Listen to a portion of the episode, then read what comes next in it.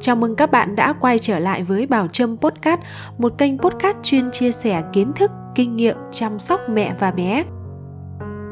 Trong thời gian mang thai, mình tìm hiểu rất nhiều tài liệu về cách chăm sóc con và mình thấy rằng mọi người bàn luận nhiều về giấc ngủ của bé. Hiện nay, chỉ cần lên Facebook hay tìm kiếm trên Google, các mẹ sẽ thấy có nhiều hội nhóm tranh luận về vấn đề này có hai luồng ý kiến trái chiều, đó là luyện ngủ cho con hay mẹ sẽ vỗ về, bồng bế cho đến khi bé ngủ. Ở podcast này, mình chỉ nêu quan điểm cá nhân về việc luyện ngủ cho con và nội dung dưới đây không phải lời khuyên hay kinh nghiệm muốn truyền đạt. Mời các mẹ lắng nghe nhé!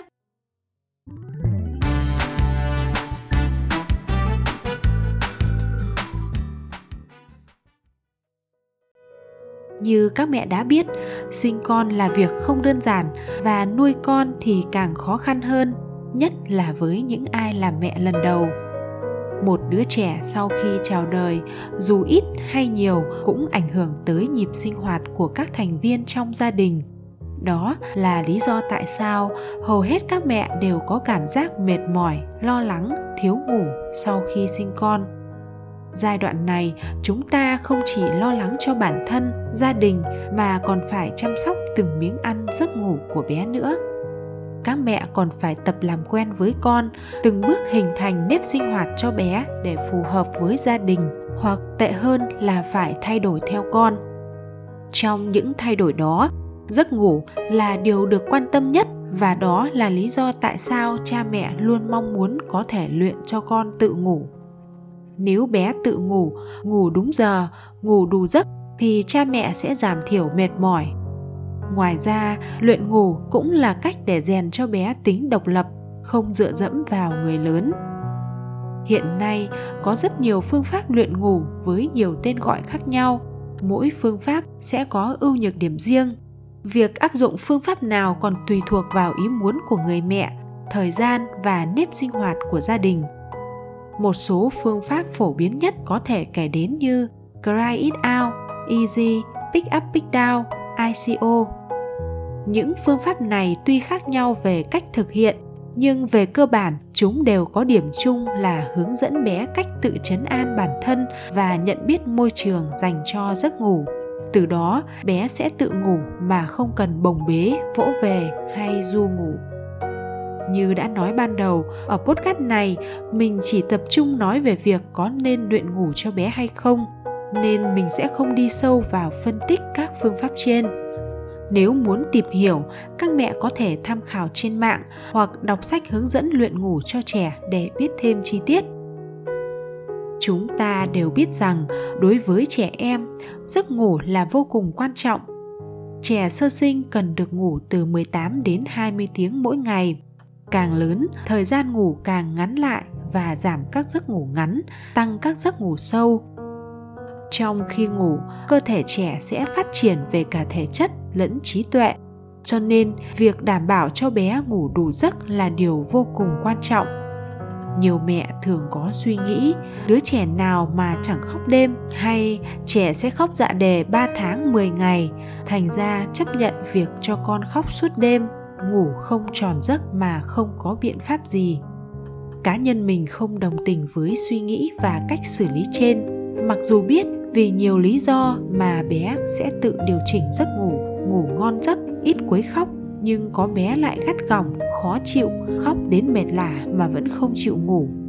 Tuy nhiên, theo quan điểm của mình, việc phó mặc giấc ngủ của bé theo bản năng không phải là phương pháp tích cực mình cảm thấy rất khó chịu với hình ảnh người mẹ mặt mày nhăn nhó, ra sức vỗ về hay bồng bế khắp nhà để dỗ con ngủ trong khi bé cứ khóc ngằn ngặt.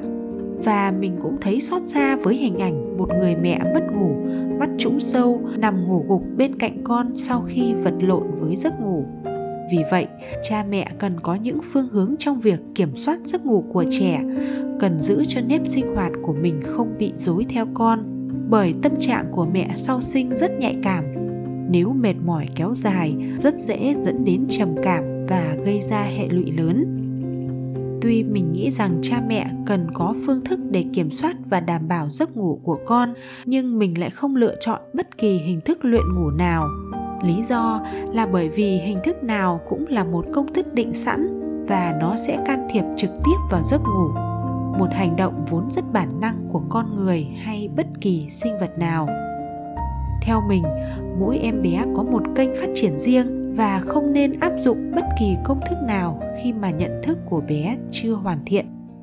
Đối với mình, luyện ngủ là một hình thức khiên cưỡng, áp đặt mà bản thân các con chưa nhận thức được và phải tiếp nhận nó một cách thụ động mình thừa nhận rằng nếu luyện ngủ cho con thành công, mẹ sẽ có một thiên thần biết tự ngủ, tự thức dậy mà không khóc lóc hay gắt gỏng.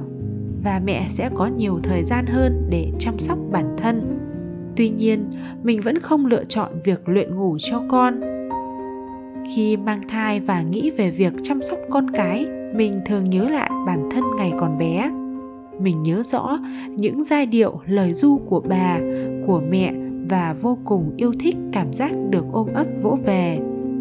Chúng ta dù đã là người lớn, nhưng khi buồn, khi khóc, vẫn muốn dựa vào ai đó, muốn được người thân trao cho cái ôm thật nồng ấm. Vậy, vì lý do gì mà chúng ta lại thẳng thừng cắt đứt sự vỗ về, âu yếm dành cho con? Nhiều mẹ nói với mình rằng, họ vẫn ôm ấp khi con muốn, vẫn có thể hát cho con nghe nhưng nó lại diễn ra khi con đang thức, đang tỉnh táo. Còn khi buồn ngủ, khi mà thể chất cần một giấc ngủ, thì con lại không được tận hưởng những hành động đó. Nhiều mẹ cũng nói với mình rằng họ không để con ngủ một mình, họ vẫn dõi theo con ở một góc nào đó, vẫn chúc bé ngủ ngon trước khi rời đi, vẫn quan sát qua camera. Nhưng chắc chắn bé không thể biết và hiểu được những lời cha mẹ nói với mình dĩ nhiên, mình đồng ý rằng bé có thể cảm nhận được sự yêu thương của cha mẹ qua giọng nói. Tuy nhiên, đối với trẻ sơ sinh, chỉ giọng nói thôi là chưa đủ để chấn an. Việc bé sợ hãi, bất an hay khó chịu có thể nhận thấy qua việc tỉnh giấc giữa chừng hoặc khóc khi chưa ngủ được. Lúc này, cha mẹ nên ở bên cạnh để ôm con vào lòng và vỗ về, giúp con bình tâm trở lại mình từng đọc một bài báo về một người mẹ cho con ngủ riêng từ nhỏ theo phương pháp luyện ngủ. Một ngày nọ, khi đã được 5 tuổi, đứa bé vừa khóc vừa nói với mẹ rằng con muốn được ngủ cùng mẹ. Thấy con nhất quyết đòi ngủ cùng, người mẹ mới hỏi lý do và được nghe câu trả lời. Con sợ tối, tỉnh giấc một mình mà không thấy ai bên cạnh, con sợ lắm. Người mẹ sau khi nghe con nói như vậy ngay lập tức thay đổi suy nghĩ và để con ngủ cùng mình.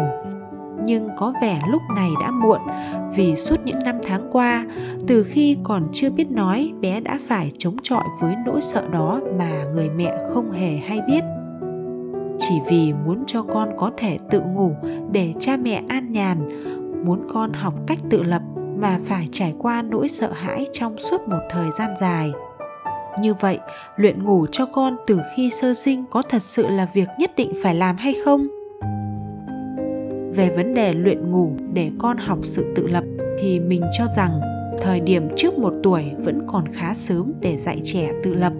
Lúc này, trẻ vẫn chỉ là một em bé sơ sinh, hoàn toàn lạ lẫm với thế giới bên ngoài và chưa đủ khả năng nhận thức về sự tự lập chính vì vậy, nếu để trẻ khóc đến khi ngủ thiếp đi, thì sẽ có nguy cơ khiến con bị chai sạn cảm xúc.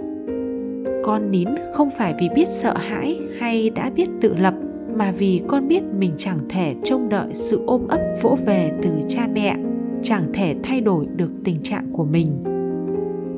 Trẻ em khi chưa biết nói, giao tiếp phần lớn là qua tiếng khóc nhưng giờ đây ngay cả ngôn ngữ duy nhất cũng không có tác dụng thì bé sẽ cảm thấy như thế nào mình nhận thấy việc luyện ngủ cho con trong điều kiện gia đình Việt Nam hiện nay cũng chưa thực sự phù hợp bởi sự mâu thuẫn trong việc chăm sóc trẻ giữa cha mẹ, ông bà.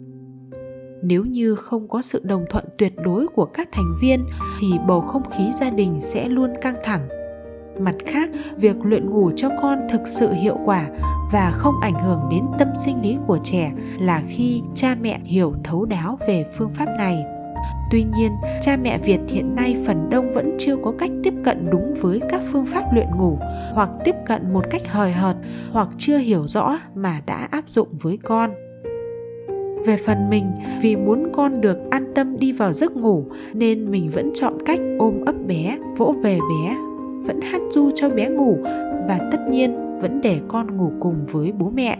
Chính vì vậy, mình không lựa chọn phương pháp luyện ngủ cho con. Trên đây là toàn bộ những chia sẻ của mình về việc có nên luyện ngủ cho con hay không. Như đã nói ở đầu podcast đây hoàn toàn là quan điểm cá nhân.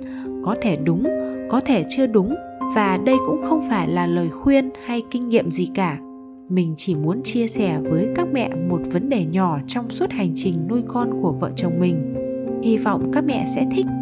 Chúc các mẹ nuôi con an nhàn và mạnh khỏe.